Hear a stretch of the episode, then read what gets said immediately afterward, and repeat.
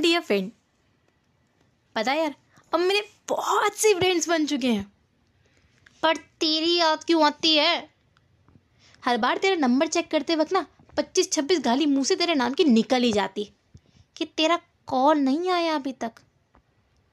हर बार सोचती हूँ कि ज़िंदगी की उस लिस्ट से तेरा नाम हमेशा के लिए डिलीट करके वहाँ पे किसी और का नाम फिक्स कर दूँ, पर तेरी जगह किसी और को दे दूँ, इसके लिए दिल भी नहीं मानता। उम्मीद करती हूँ तुम जल्दी मिलोगे, क्योंकि इंतज़ार करते करते ना हाथ में चाकू आने वाला है, पर तेरा कौन नहीं आना। उम्मीद करती हूँ तुझे भी मेरी याद आती होगी।